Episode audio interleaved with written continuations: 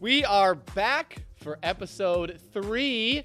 I'm getting filmed. I'm getting filmed. We are here talking about filmed. films, talking about web, talking about webcasts, which is the main focus of this episode. How to do a webcast. You're streaming, it's certainly the new technology. And joining us to talk about that, Tom Sullivan, who's one of the directors for Coachella, which is the largest concert in the world. In the I, world. think- I don't know that for a fact, but you might. I You're in do know that. In terms of revenue I that it brings in, Yeah. It's Yeah. Several that matters. hundred Yeah. million dollar economic impact. You certainly know if you're a previous watcher, Ben Gantz, who ran digital media for American Idol, as well as Kevin Hart's Laugh Out Loud Network. And I'm your host, Michael Klaus. Guys, we want to be able to take you on the backside of all these things you see in Hollywood, be able to show you how to do a lot of these in previous episodes. Talked about how to be able to pitch your content. Today, again, focusing on how to do a webcast. Hollywood 2.0, The Vigo Show. people think of webcast tom what do people think of webcast versus what is webcasting in your opinion Hmm.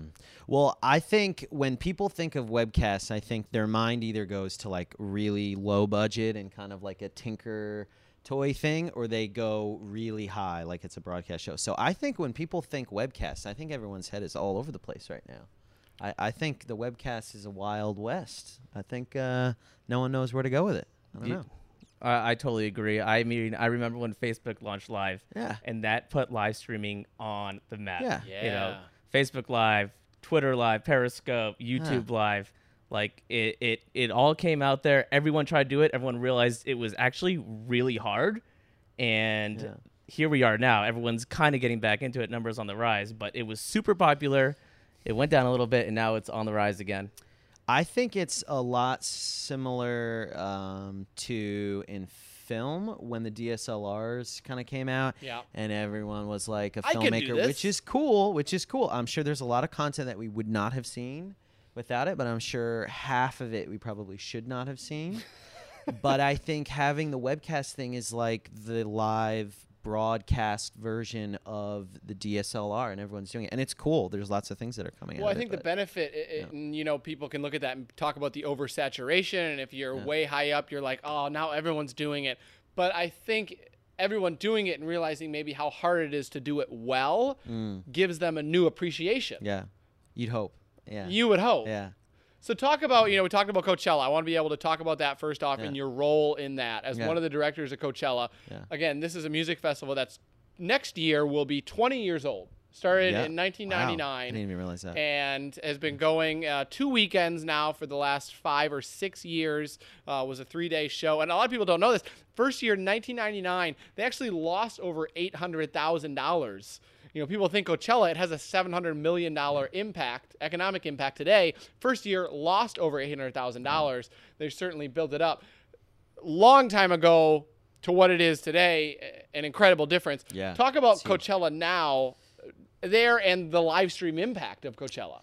So I think, I mean, I don't know off the top of my head how many views it has, but I know of a lot of people all over the world that watch it. Like they'll hang out on their computer and and they'll kind of see it, and it's cool because um, of all the stages that they have.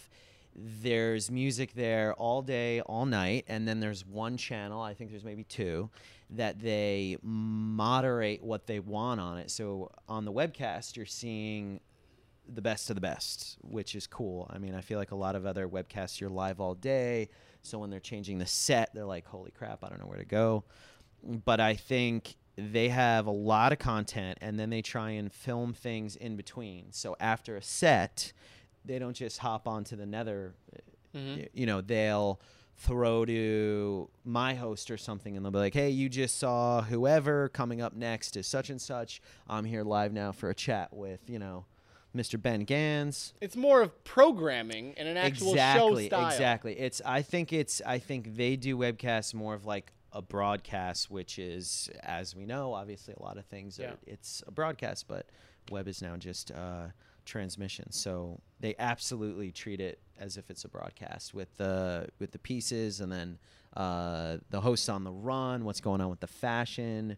uh, food at uh, all of uh, Coachella. I think a lot of other places they film all that and they upload it later.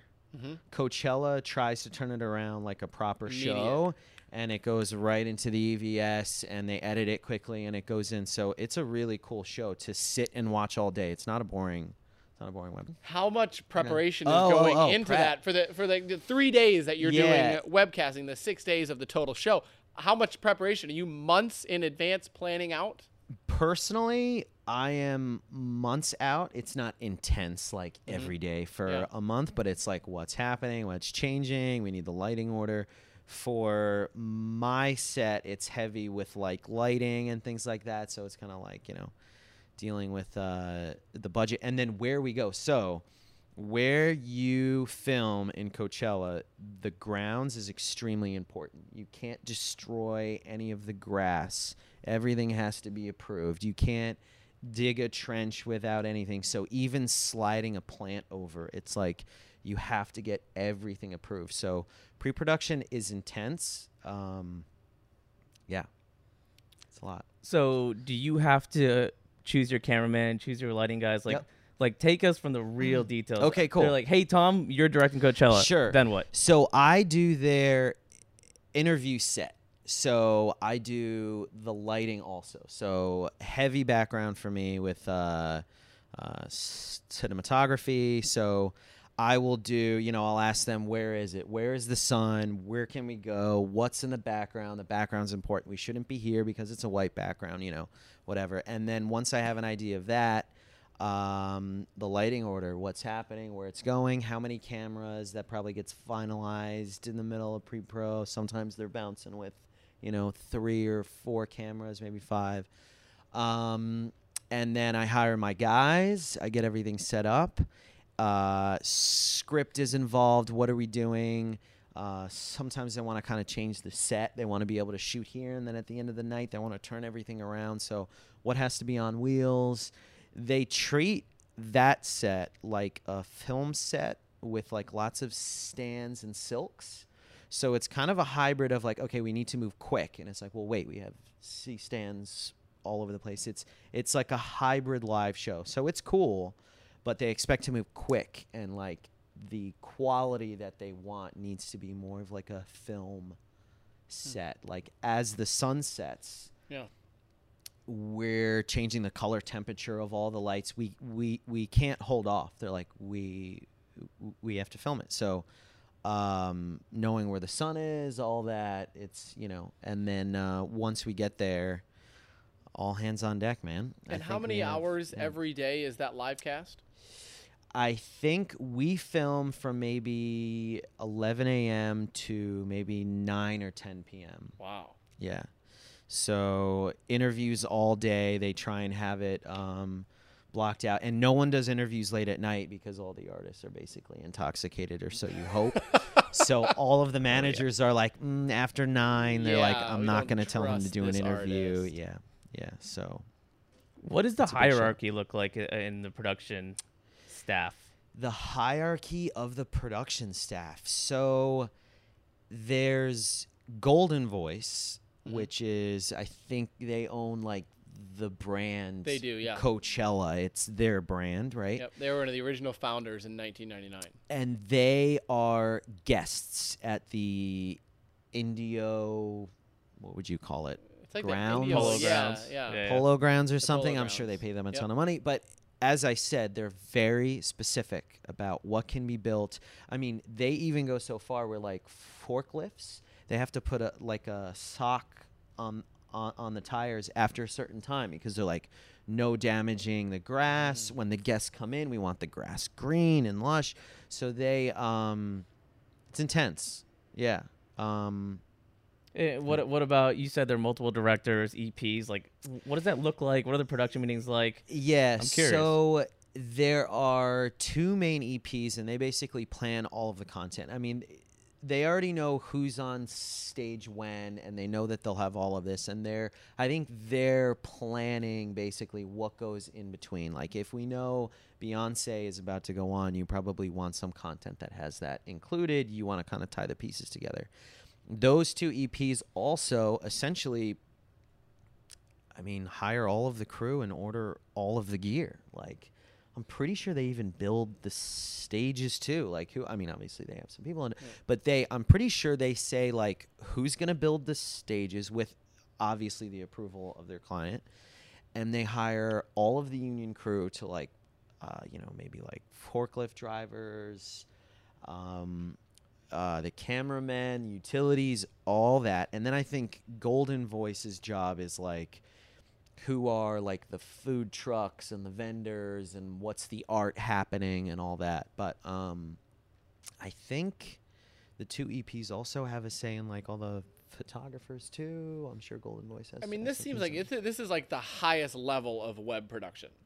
Am Yeah. I right on that? I mean, people think web production, like we were talking It's- about earlier, you do Facebook Live and people, Yeah, yeah. you know, have Instagram Live where they're just doing, you know, on their phones. On but their this phone, is yeah. like multi-camera. This is multiple hosts, you know, multiple production teams. This is as high as it gets for webcasting. Mm. It's huge, and I'm pretty sure they start planning the next year after that day wraps. Like I'm pretty sure. That's, Oh yeah. I'm pretty sure they're like, okay, we need to change this. And each year, so I've been doing it for four years, maybe, maybe three or four years. Um, it gets a little bit better. Things are kind of moved because, uh, you know, um, uh, cable runs and things like that, and where things go, and where you sign in and sign out, and the food. I will say the catering tent is incredible. Oh, It's some of I the best bet. catering. Yeah, yeah. favorite it's food awesome. you got? There Yeah. at Coachella, I mean, they have like a donut thing, like all the kinds of donuts. They have like an omelet thing, I think, and pizza and Mm. fish and meat, and you know, you got to have your uh, vegan options for the LA crew. Driving down. I want to chime in in that the main thing about the Coachella live stream is that it's a partnership with Google with YouTube, right? And it's Yeah. unlike any other stream on the internet, in my opinion. They custom build out a web page within YouTube. It has a, a, a like a little uh, API where you can switch stages. Yep. You can choose your stages.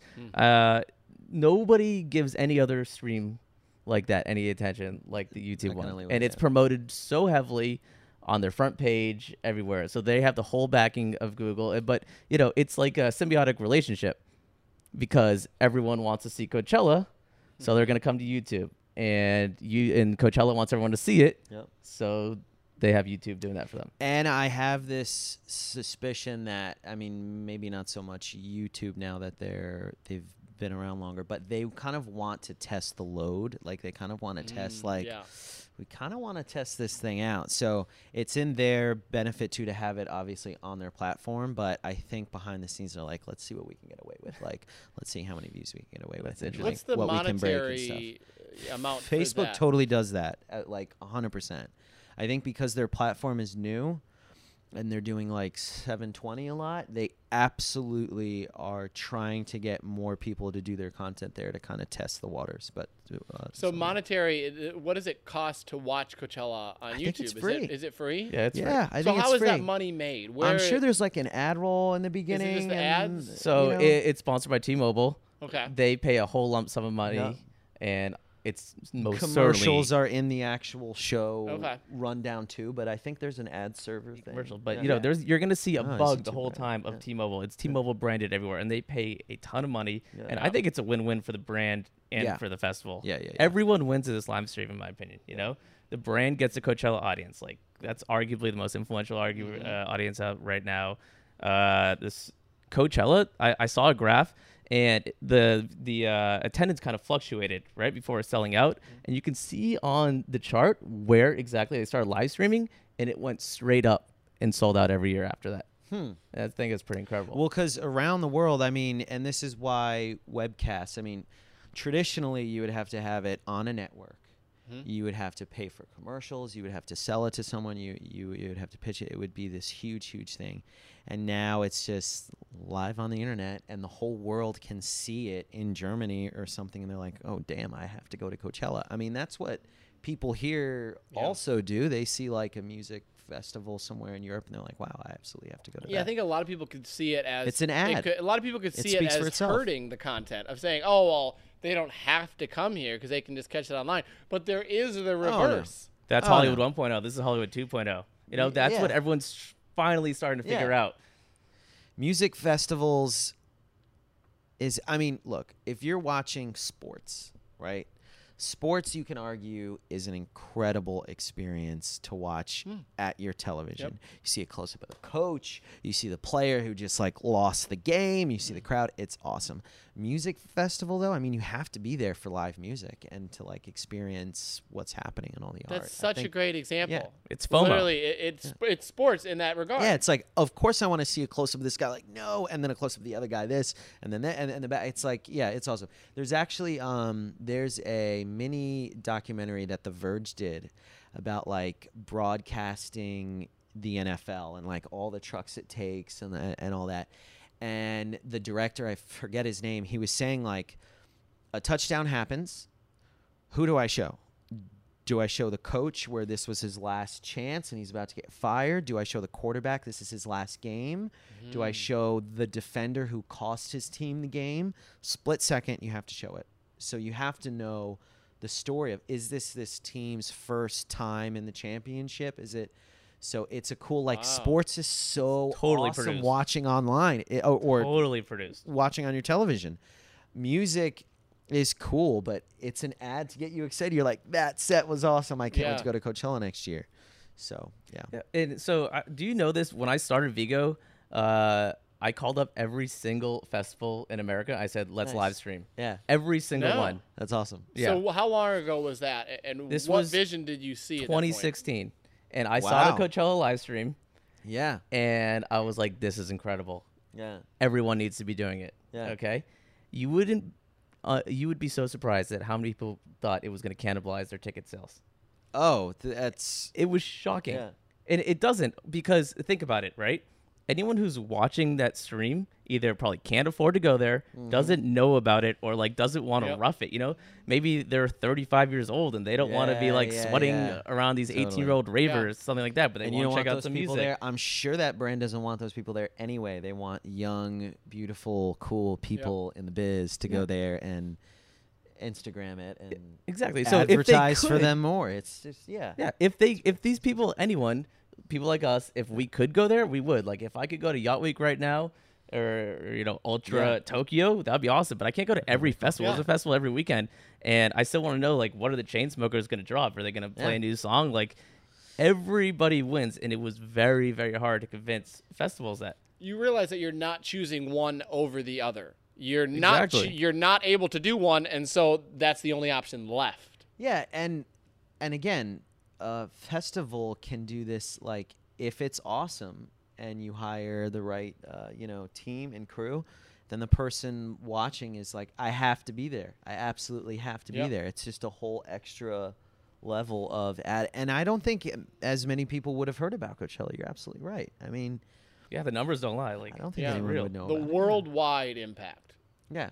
I mean, like you're saying, people in huge. Germany, in Yeah. London, you know, wherever can look and be like, "This is happening," and Yeah. outside California, in Indio, California. and that helps them to build an artist list and the set and everything washes everyone else's hands and everything helps everybody Yeah. Because you're right, because that gets in turn to the people who are performing want to know that more eyes and ears are going to be on them. Yeah. They have a better chance of performing if they're like, oh, I'm going to reach not only the people here in Indio where Coachella takes place, but I'm going to reach people in Europe. I'm going to reach people in Asia and in Africa. And that's going to help my bottom line and my ticket sales. If I go on tour there, it's going to help me sell merch. It's going to Yeah. help me sell albums. and you know that Coachella wants it to be awesome online so they're gonna invest Yes. in the performance they're gonna say yes Beyonce you could build a catwalk and you can have a huge band and we can pre-rig you know like 100 light movers to be just for your set and then the other artists see that and they want to perform there and everyone watching at home they see it they see how awesome Coachella is and the, and the cycle continues So Ben, how has the attitude of people changed since 2016? In two years, when you first started pitching that, and people were maybe shy or you know backed off it, to now seeing what has happened with Coachella and more and more live streams. What is the attitude now?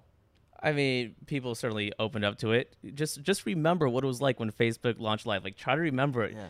on your phone, and then when you could dial in through an API, like companies were started, including myself, because I had a box that allowed you to put a camera through Facebook. Right? It was like all of a sudden, instead of broadcasting, like going to cable access or pitching to networks or to get on TV, all of a sudden you could literally reach a billion people if you wanted Yeah. to. There are a billion people Yeah. on Facebook. There was nothing stopping anyone, but you know, it was Hollywood tra- 2.0 transition, and it was hard. A lot of these festival people are like old school music business. Mm-hmm. Like the music business is like kind of like you know gang mentality, mafia mm-hmm. mentality, whatever. And also, what was a huge problem back then was rights for the music, mm-hmm. music clearance. Well, it's on YouTube's platform, so they can just wave that, and the artist is performing. So if they sign the paper, who who, who cares? Yeah. The the other thing too is Now- even if this was on net, like I think web is better than like network because, and I think it will obviously get there. But if this was on ABC, you wouldn't be able to watch this in the world. You don't get ABC there, and they would have to, and it would become this huge bidding war of who gets the rights and who can show it and pay, and it would only hurt the user because they won't have to see it, and then the f- festival gets hurt because as many people don't see it and get excited. Mhm. So I think web And they censor it. has helping. Yeah, yeah. I think web has helped a lot of these things. Absolutely, yeah. Definitely. I mean, I think that it helped Coachella. I think it helped Ultra, Yeah. um, Firefly, Yeah. Hangout. Like a lot of these festivals, like you know, Hangouts in the middle of I don't know Florida, Florida, Alabama, Yeah. like right on the line. and they're the the festivals that have taken the risk and are now reaping the reward and so far ahead of everyone else who's now starting because now Right. they're playing catch up. yeah, it's hard to catch up. Absolutely. But with web, it's not so hard. I mean, you know, Very it's true. hard, but like, you know, it's out into the ether. So, So. the best part of this podcast is providing the how-to for people. Uh, So how to do a webcast, and I want to start by, you know, going back and talking about the various levels of webcasting mm-hmm. for people who are like, I want to be able to webcast a product, and whether that product's a concert, whether it's a show, whether it's something else, the various places that they can do it, the outlets. So you're talking about obviously again the biggest of the big is Coachella. You can just do it on your Instagram and, and, and Facebook. You can do live. What are the different levels a- and that people are using now? What are the different levels at your people are using? scale is what I'm I'm curious Yeah. about. You know, at, at these Yeah. Dancing with the Stars, at this Yes. Firefly. Yeah. so it's weird. I think I don't think there's necessarily a correlation between the really high quality ones and where they're going live to. I think hmm. everyone now, I mean, it was like YouTube, and YouTube's awesome, Yep. but I think everyone's going to Facebook because everyone has them, all age ranges, and you can see who's watching. YouTube, yes, you log in with your email, but on Facebook, you really know who's watching, and you can see it and you can reach.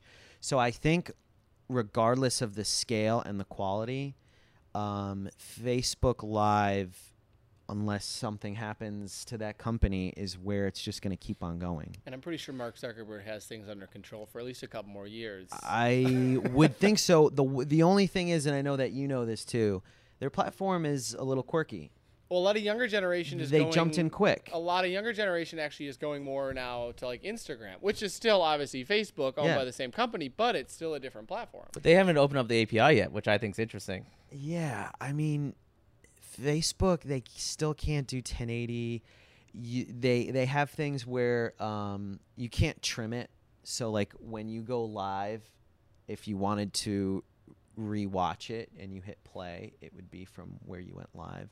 All the other platforms, you can trim it. All things that they could basically catch up on. But I think Facebook Live is where almost all the shows that I do are and they might go there and to YouTube at the same time. I do a lot of shows where it's like it has to go to UStream, Facebook, and YouTube or something. Um, but everyone's always like, it's got to be on Facebook Live. So is Facebook, Facebook and YouTube the top two? Yep. Is that what you're telling me? And which one do you think in five years will be more advanced and higher audience? Facebook, I think. I think YouTube is very cool. I understand it, but people will always use Facebook whether they're watching live or not, or they're watching videos. They're keeping in touch with their friends. So those people aren't going anywhere. YouTube is like you have to be watching things. You don't have to be watching live things, but you have to be like a video watcher. Like Facebook Yeah. Live, I could have z- uh, zero interest whatsoever in the show that you're watching, but I see that you're watching, and I might just click it. And don't forget And about the push notifications.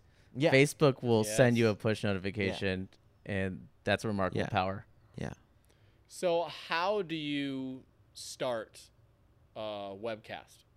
How do you start a webcast? Like from From the ground Yeah. up, you have an idea of, oh, I have this concept. Literally, like, how that do I you get want into the big? Like, how did you get to direct Coachella? Um, honestly, I would attribute it to I started at Livestream years ago when I was like 20. I couldn't even like drink. And that was when web was really young where everyone was like forget about what was large or not. It was like we just want to go live. We hear this web thing like we just want to go Yeah. live. So Livestream was one of the few platforms that had a production company too. YouTube was around, Ustream was around, but they didn't have a production company. And at the time, people were like, "Oh, we want to go live," and even older broadcast people were, were like, "Oh, we have to hire these webcast." Like the secret wasn't out that you could just use your normal trucks and just hand out a program feed it and then encode. So hmm. Livestream was doing jobs, in my opinion, that they may not have had business necessarily doing at the time. We did it, we executed, and it was great, and everyone there is awesome, and they've grown, and now they do like awesome things too. But at that time, it was like Barack Obama's going to interview, you know, uh, uh, sorry, Mark Zuckerberg is going to interview Barack Obama at Facebook, and they're doing that show. It's like that doesn't really happen anymore. So it was like I was so young doing these things that at the time I was probably unqualified for. But you just make sure you do a really good job, and you know, stress is good and work there for a few years and then it just snowballed to people knowing oh yeah call that guy tom and sometimes it would be like just to td just to stream and then the name was around and then it just i don't know it's interesting how it it's interesting how it snowballs yeah but if Livestream if i didn't start at Livestream I would be back where everyone else is looking on the outside trying to get in. I was inside and I was like, whoa, this world is crazy. And I just hung on tight and I left.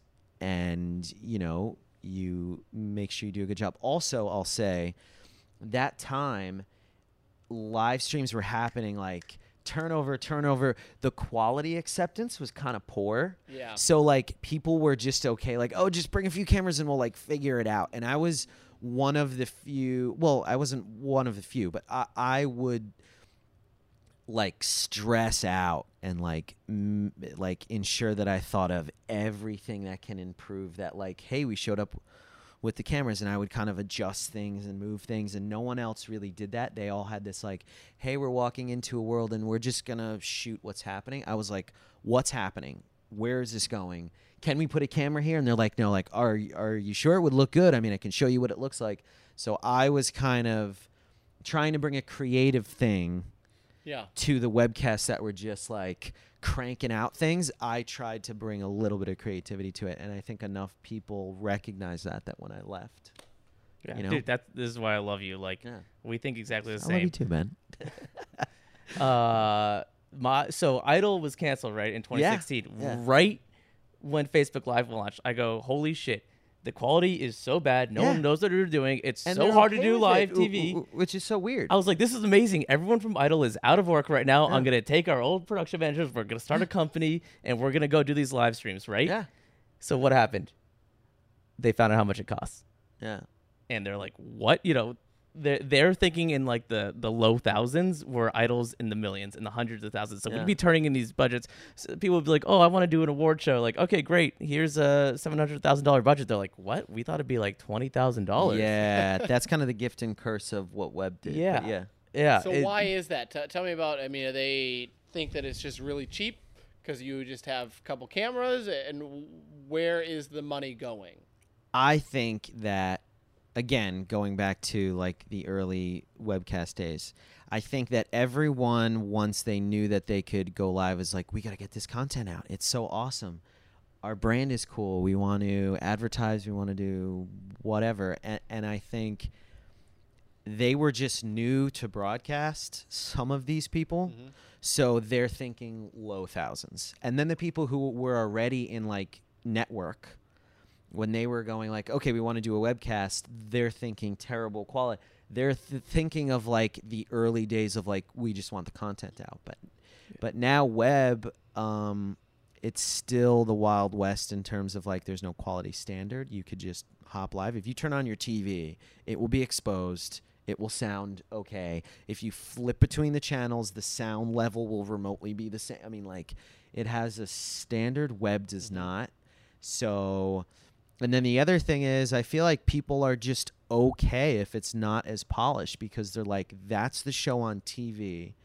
This is for the super fan, and the super fan is okay with the single camera as long as we have our talent and our personalities. I mean, it's just what I've explained in these previous episodes, right? It's like you had, you know, at, at the networks, you had the digital team and you had the TV team, Mhm. right? Up here, up here, and then all of a sudden they Yeah, started oh, yeah. meeting in the middle when everyone realized, oh my God, people are, are watching this more on Instagram than they are Yeah. on our network. You know, It's like, kind of terrifying if you're like a big, big network and you're like, oh, they're all my scared right now. Yeah. That's the whole point of this podcast. That's exactly my thesis. You know, yeah. So how many more people are watching uh, webcast live than they are in person? Do you think, or watching on a typical TV? I don't know. I think it depends on the show, really. Yeah. And there are certain shows. So, like, now, um, I think an interesting fact is like, so Time Warner Cable or Spectrum, they re encode all of the shows, or they like throw it on to the local news or that channel to encode, and then they pull that. Yeah. So it's still like a TV like network show, but I'm pretty sure they get a ton of views on the computer, mobile, Apple TV. Like I still that's the weird thing. It's like when you say webcast, the show like nightly news, I could turn it on the television, but I could also turn it on my Apple TV. Is that a webcast? Yeah, I and it's don't on know. Like, Facebook. what do you Yeah. Define it the doesn't webcast? matter it's like anymore. wherever the view kind of really comes doesn't from. matter. So yeah, that's kind of interesting. all it really means, in my opinion, is that it's not necessarily going through a a gatekeeper like an NBC, or, but it's also not being funded by a gatekeeper like NBC.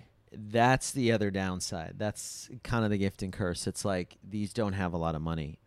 Always. Sometimes they do. Even And- the Coachella one I heard has a shit budget.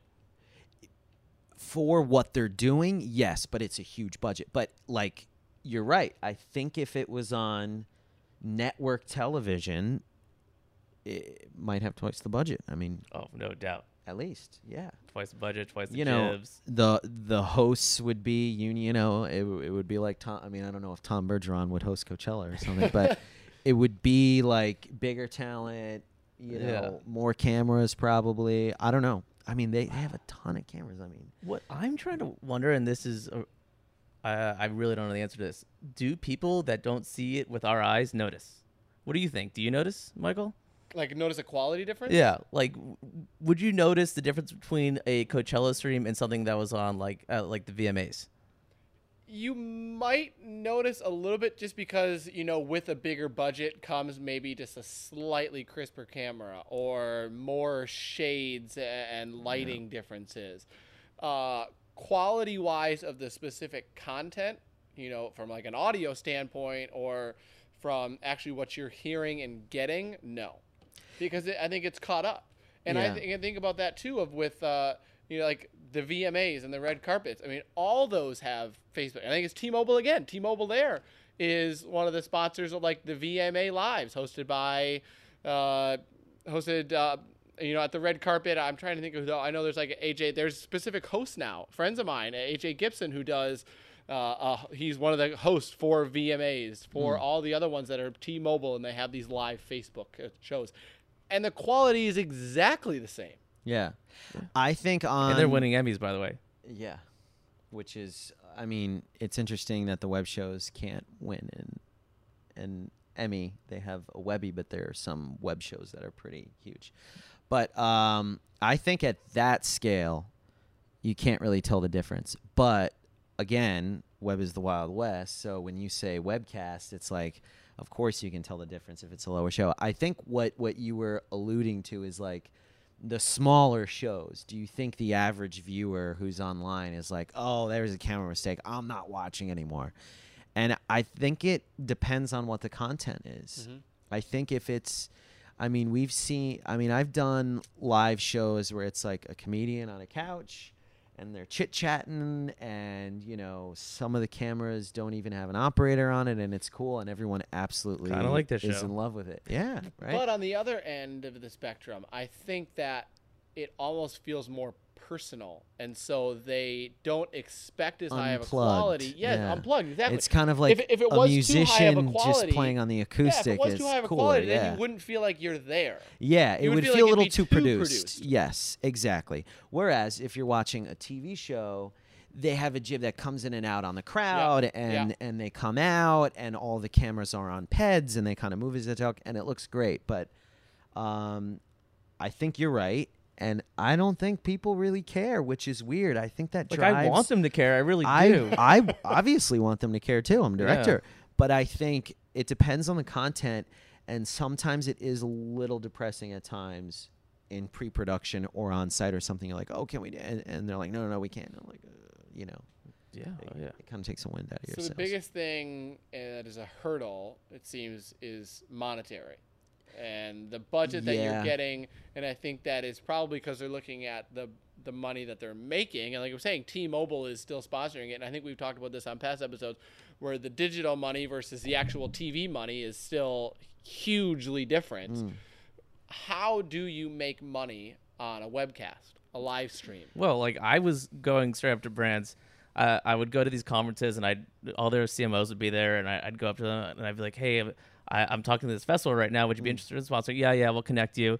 And so we get on the call, and we're like, "Okay, we budgeted this out for I don't know, 300, 400,000." They're like, "We got like 35 for you." Yeah, You know, it's like we could it's work for that. yeah. it's hard to, or at least in 2016, it was hard yeah. to get money for it from brands. But what they're realizing now is that brands can fund their own content and be just as powerful as the mm. networks, like we talked in the last mm-hmm. episode, Yep. right?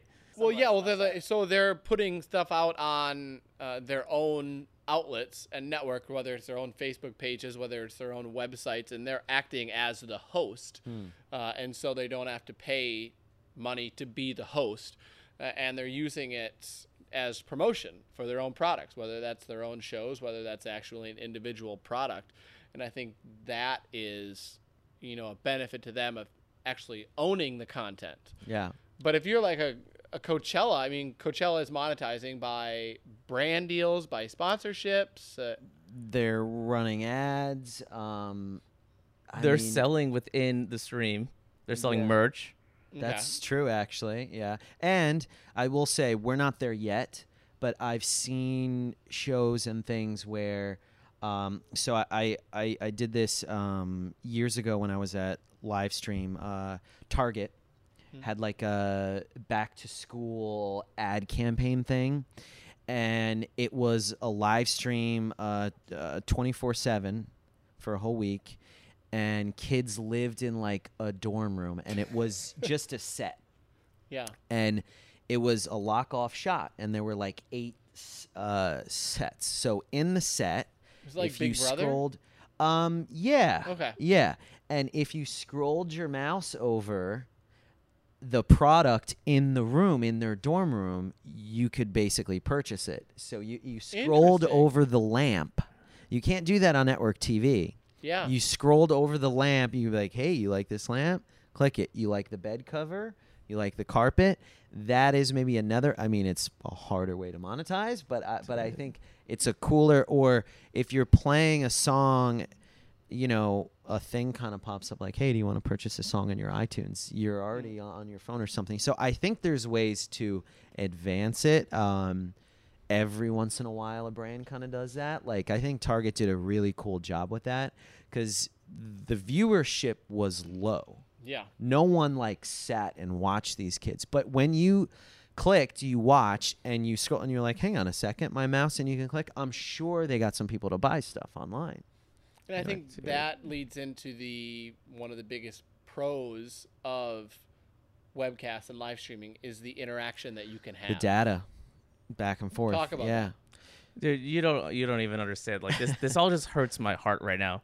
Because before I pivoted to running digital teams and deploying these special operations, like I had all this locked down. Okay, I had all the decks, and we even developed technology to do motion tracking of ads, like on stage, clickable, computer mm. vision. Like it was all there. I didn't know how to run a company. You know, Yeah. I was I was weeks, months into running a company. I just had all these ideas, had no funding, and you know, I didn't know what I didn't know at the time.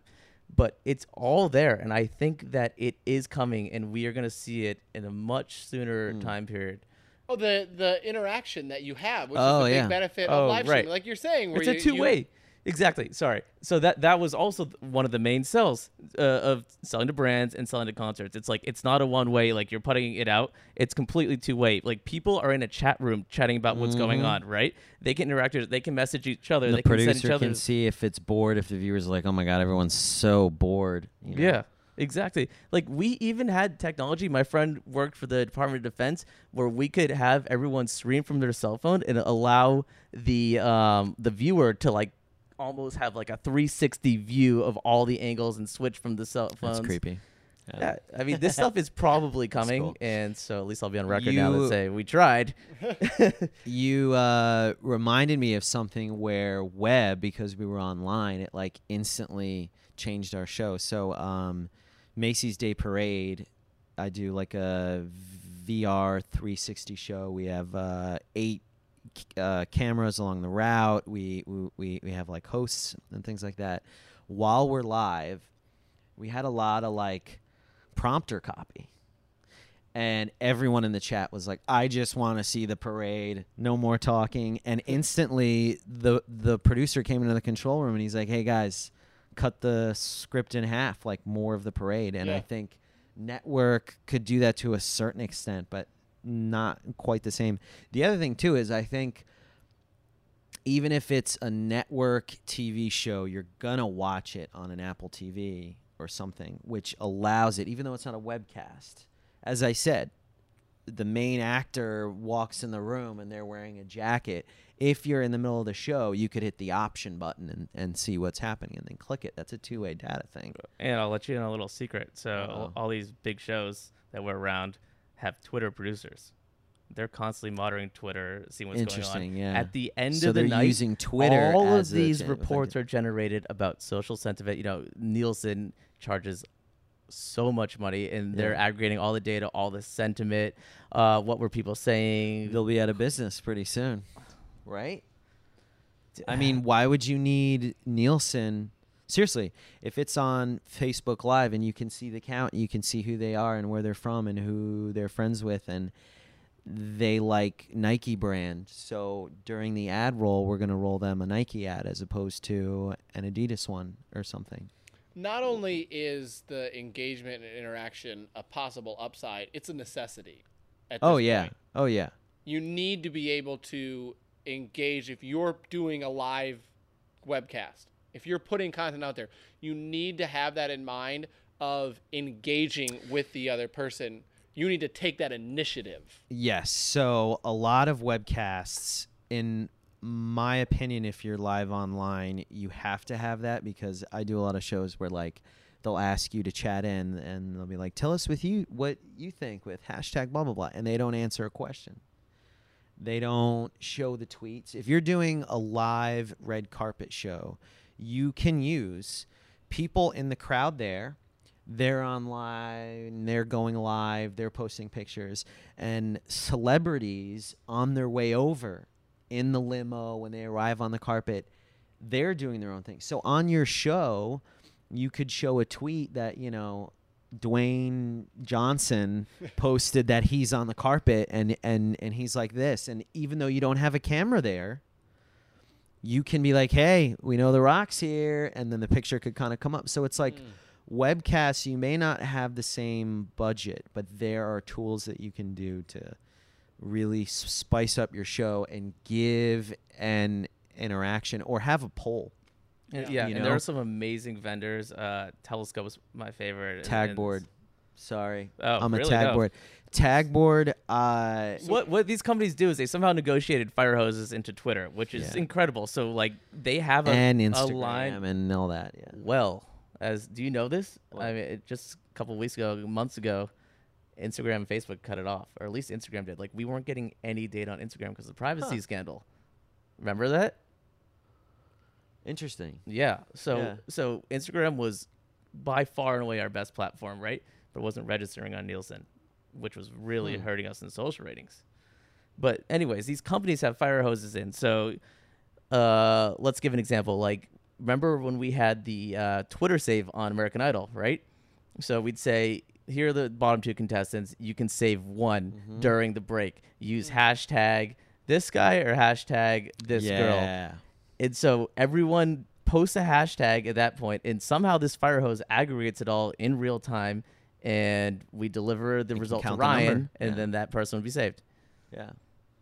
So Tagboard can do more with visual views in the sense of you can like a tweet or a post and and send it to a queue and you can queue up all of these things you can change the order quickly and you can change it how however you want but you can change the view in the sense of like I want this to come in as a lower third I want it to come in as a full page. I want it to dissolve in. I want it to do an animation in. You can change the color. You can change the background. Like on the fly, you can change the font. You can change the text. So you're just talking about pulling in social posts, right?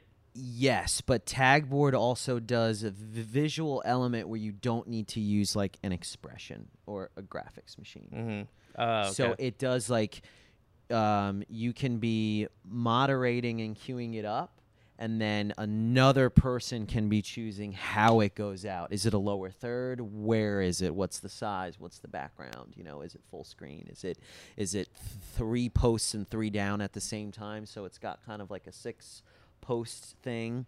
Um, I feel like Telescope you can't do that as quickly and it's more like if you're in a conference you can have a big wall of all the posts i think it's good for that but if you're going to yeah. integrate into like the broadcast like we need that graphic in right now tagboard is a i i, I can Hold on, show I- the tagboard app should we It's should we dumb this down a little, Michael?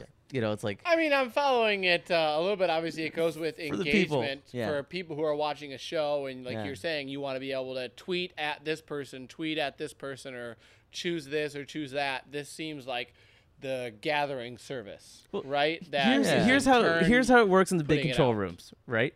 T- t- or the EVS or whatever. Tell us that process, and then tell us about this new process. Okay, so I'm doing a live show, Mm-hmm. multicam show.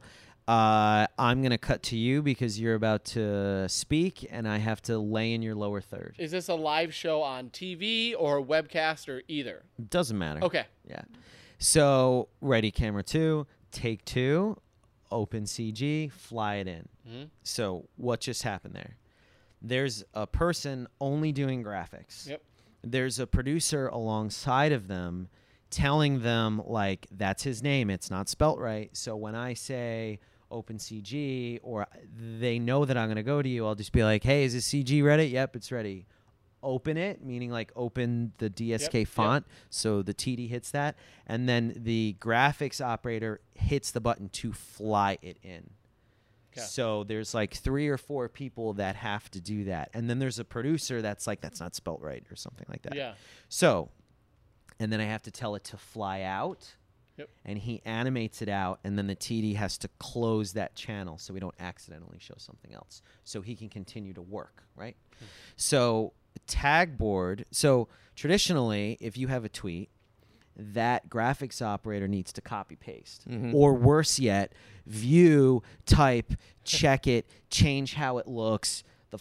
The you know, they only used 10 characters, so there's all this empty space and they got to move it down and they got to center justify it. So it's a tax.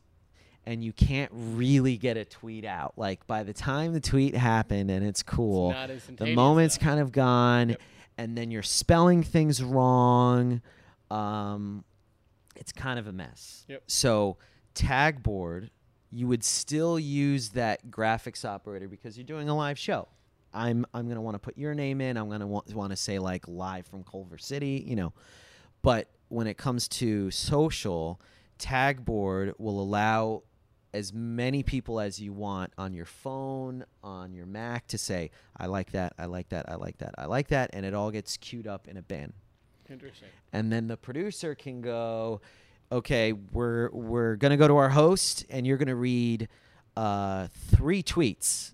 And so the three tweets are lined up. Everything gets pushed over to the other bin, and it's just ready to go. You don't have to change it. You don't have to spell it. It already has your graphics. Already has your like moving template in in the backdrop. You don't have to add it. And so you go, okay, guys, we're gonna check out the tweets, and I throw to it, and I just say advance, and you hit the space bar, and it goes, and then you read, and then I go advance, advances, and that's it. And I don't tie up the graphics operator because if we're doing a sports game, he's queuing up the scoreboard, he's queuing up the stats for the next uh, batter or something. There's no need to tie up a person to send in some tweets. So that's why I think Tagboard is so cool. And you can have as many templates as you want. So you could have a ticker up the whole entire show. Just set up that Mac and it's just it's on there. You'll It start noticing this now when you when you Yeah, watch oh, live yeah. shows. But this Yeah. is this goes back to what I tell you. Like live television production is very difficult. Like I bet a lot of people had no idea. Like Yeah. that's all that work went into one little tweet you see on screen, right? Yeah. And that's why like everyone who tried to start live streaming Yeah. didn't really succeed at it. Right, right, right. Also, I think you kind of tapped into an important point. I think a lot of new people got into it because they thought that it's a cheaper thing. So, brands who aren't doing live shows, if you're like a makeup company, right? You're used to hiring a production company, you film, you do take two, let's get the inserts, powder my face, I got the line wrong. Those people aren't used to doing the live shows. So when streaming comes out and it's cool and it's cheaper, they all want to do it and they're expecting the 10 grand or something or like 30 grand. And then they're going like, oh, well, why is it so expensive? Like they don't know. It's not their fault. They just, they haven't, they don't do a live show. So they don't know. And then they go in people. cheap Yeah. and then it looks awful and then everyone's nervous and the prompter's not working and things so it's just a live show is kind of like sports like you've kicked off the ball you're gonna miss some shots you're gonna have some awesome shots but it's like you're not stopping that game. It's happening. Whether you're down 20 points or one point, whether you're just like, oh my God, I want to get off the field. We're down so by good. 20. Like, you're just like, nope, you play on that field. We have another 10 minutes left. So it's pretty crazy. And, but like- that's why it's awesome because it's intense and it's a sport. And when it's done, it's a rush. It's great. Yeah, and like it takes a long time to get it down. That's Yeah. why there are only a couple hundred people in LA, and it, it, all comes out of LA who know how to do it properly. They call them the live TV mafia, right? Everyone is doing the Oscars, the Emmys, the VMAs, the people. SPs. It's all the same people. It's all the same operators. It's all the same prompter operators. It's all the same guys running cables. You know, uh, building the stages. Like it is such a niche market because it's so hard. They're all pretty old people. You know, like Yeah. 40s, 50s, 60s because they've been doing it so long. And no one else is like, they're union guys. Like, Yeah. no one's dethroning them, if you will, because they're so good. No one wants to, right? You have to die or they have to get tired of it and then Yeah. retire, which is tough because it's addicting and it's so fun. I mean, you know, exactly. try telling an athlete to uh, retire. They're probably like, "Oh, well, I'm playing the game." It's But the is same thing. there more opportunities coming because more people are doing live? I think there's more opportunities because of webcasting, and I'll give you a perfect example: esports gaming. Yes. huge. That Mhm. just came out because of webcasting, and now there's a lot of work. They need camera guys, they need social media producers to advertise and do the thing, they need the directors. So it's interesting That's already that it's booked for a future episode, by the way. Yeah. Vigo, Blizzard Entertainment. Blizzard. Oh, nice, Yeah. awesome, awesome. Sorry, go ahead. Um, no, no. So it's just I think it creates work, but just like anything else, it floods the market and kind of dilutes some things because anyone can go live. Yep. So again, it has that like, hey, Tom, I want to hire you. We're doing a webcast, and in my head, I go, what does that mean? Does that mean, you know? a broadcast thing we're in a truck or does this mean it's me and a switcher and I'm pushing all I mean like that's where we are with it. the simplistic nature. I want to get your take. Uh, Fortnite. People Yeah. are doing live streaming of Fortnite. What are both of your thoughts on that in terms of webcasting and live video? I haven't seen it. I've watched a lot of esports. Mm-hmm. I haven't seen specifically Fortnite, but I will say, even if you're not into the game, it's pretty entertaining. It is pretty cool because they're amazing at the game. So mm-hmm. if you're watching like a shooting game or something and they're awesome and they're hiding behind things and they're jumping in the car and they're getting out and they're blowing stuff up and they're going in, it's cool to watch. Like I do think it's gonna be I think this might be too bold. I don't think ESPN is to have to, but I think there's to have to be an esports reckoning at some point because it's a sport. It's cool. There are teams and they're competing and it can be intense and it's fun. Yeah, I it- mean, it's democratized. It's really easy to do to Yep. stream. Yeah. Like, I mean, it has to be in who's 1080 to say like 60 though. That's any content's issue. better than the next. Yeah. It's, it's the market that's going to Yeah. decide. The market's already been very clear that people want to watch it. Well, I think yeah, that's the that's as simple as it gets. I mean, those Yeah. are literally one peop- one person with a camera doing something that they're good at and interacting with their fans. you don't Well, even need a camera. This goes back to what I was saying too. What is a webcast? I've seen people that do that. Mm-hmm. It's it's it's a webcam. But then we've seen esports where it's an arena. It's a broadcast show. And there's a host and welcome in, you know, Fortnite tournament, you know, once a year and here are our contestants and they bring up the tail of the tape and it's got like it's crazy the scales you can go. It's like, oh, I'm webcasting my e- esports game. It's like, what does that mean? Is that you with your webcam, or is this an arena with thousands of people there also in attendance? It's really crazy. So what's the starter pack? Someone wants to webcast pack. and be able to put content out there. Yeah. What would you recommend starter pack? No joke. If you're the way that you worded the question, they want to get their content out, I would hire another company. I would not buy your own things. If you're looking to get your content out, I would not get into the live streaming business because live is just its own thing. It's like um if uh yeah, I mean if you're a brand, I would just hire another company cuz it's so there's so many Exactly. things that If you're a go wrong. brand. It's so funny. If you're a brand Yeah. and you have to care about brand safety, remember what we were saying I would last hire a episode. company. Yeah. You know, you have to. The reason brands allow with networks is because they trust the level of content that's going to come out there. They know it's going to attract eyeballs. Blah blah blah. Yeah. Right. So if you want to uphold those standards, then you should hire a company and that way. But I mean, like just like any other type of content, anyone can make on their cell phone. If you want, if you want to go live on your cell phone, go Yeah. for it. You get 10 million people watching you live on your cell phone. You never know. I'm sure it happens all the time. Yeah. Yeah. All these people- I think It- Twitch Twitch is the outlet that Twitch they is the on. big gaming one. Okay. Yeah.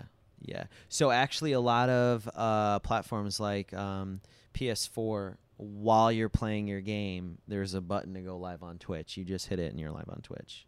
Like that's how quick that is now. and people are making millions of dollars. Oh yeah.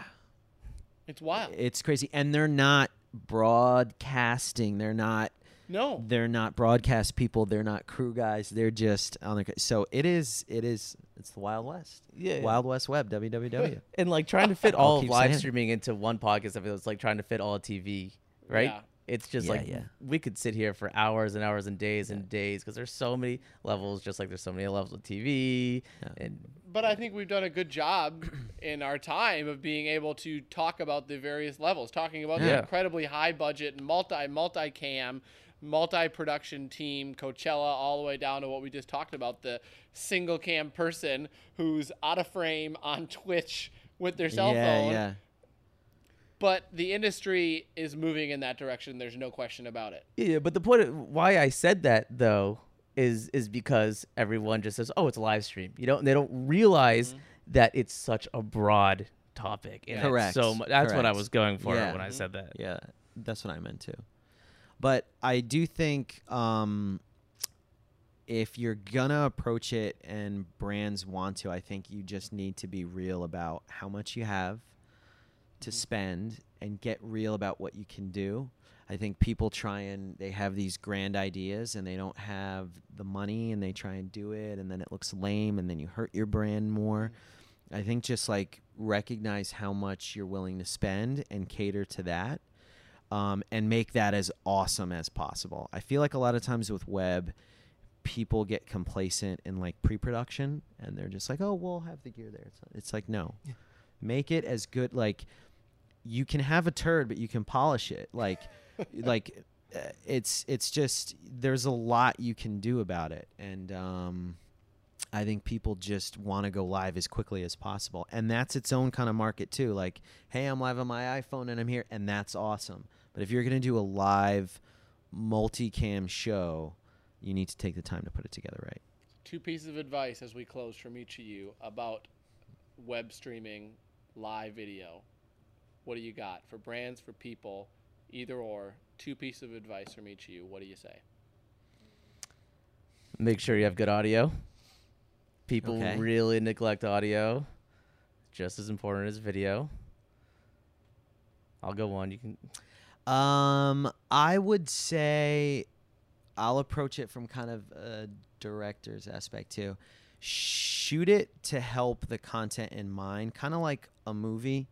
If it if it calls for a lock off camera, and you know like embrace that, like have your talent come close to it, have them change their distance to the camera, and have it be fun. But if it if the content calls for handheld, if that's what it is, then I would go for it. So I would just say like try not to lock yourself into like we're going to go live and here's a camera on a tripod. Okay, cool. It's going to be great.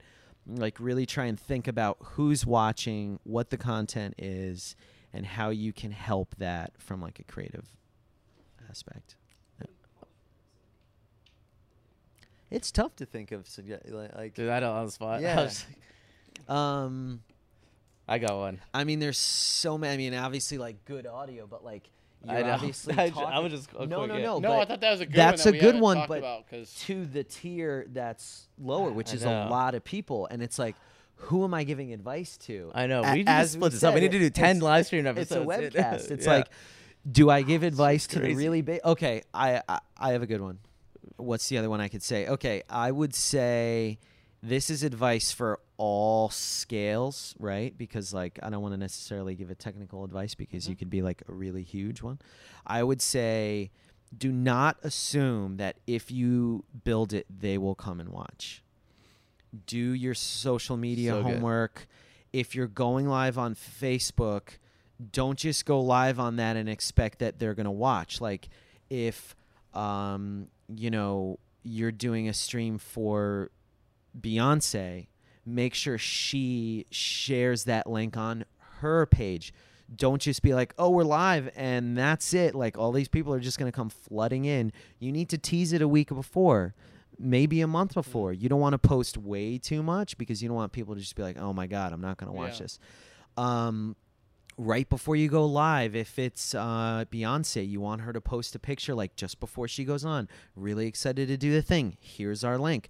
I feel like a lot of people get this talent and get this thing to do this webcast and they spend all this cash and they don't utilize their twitter followers facebook followers and everyone as an individual.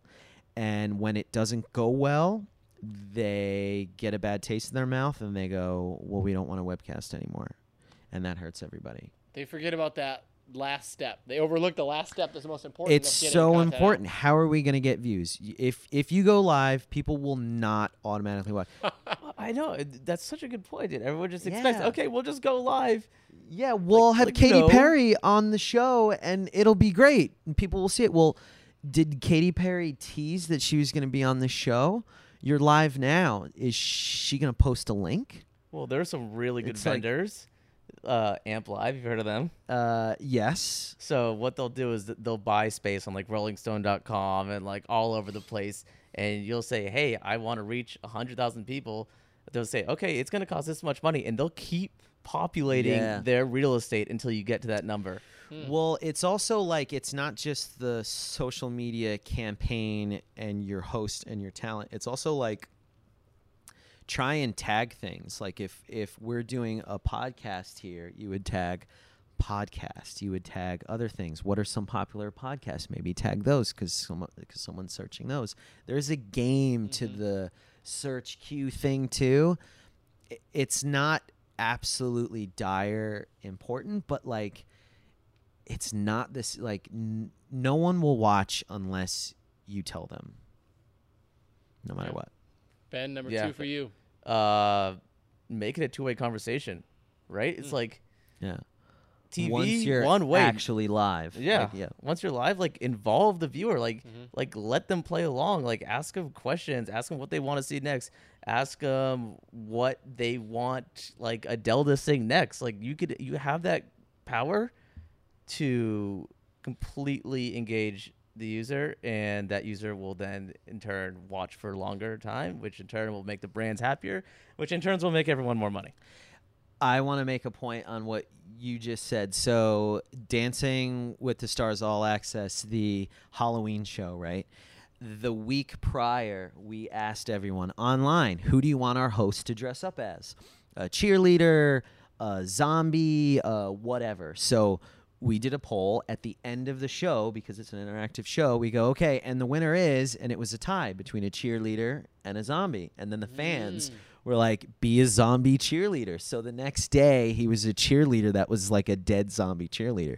So it's like, if you include that poll, everyone was like talking about it. They thought it was hilarious.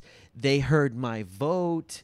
It was a tie, and they decided to be cool and combine it. It's like, it only helps you. Like, even if it's not a webcast, like the proper network broadcast show like why can't they just see like and vote for who you want me to be like i don't know why you're not interacting with people. They And- hate the the one way thing. If they wanted that they would watch a movie. People are and that social engagement creatures will go far beyond the actual content because, like you're saying, people are talking the next day. They're not watching it the In next day, person but they're talking to with their their, friends. friend, Mhm. and then the friend is like, "Oh my goodness, I want to see that," and they're talking and they're talking, and then engagement expands. yeah don't Or- if you're or liking someone on it. facebook yeah that's They then see it. showing up on Yeah, other yeah. people's feeds just because they're commenting and liking that's already populated more feeds and it's a snowball effect Yeah. yeah Well, there we go. The WWW, the Wild Wild Web. wild wild Oh. web streaming or wild wild webcasts wwwc i don't know we'll probably have to lay that down We'll later put that, we'll put that down. on We'll come our back to you guys, yeah. and we'll and get we'll a let the poll fans going, vote and Yeah, let the fans right. vote. we'll, we'll get a there vote we going. go. Well, that wraps up episode three of the Vigo Show.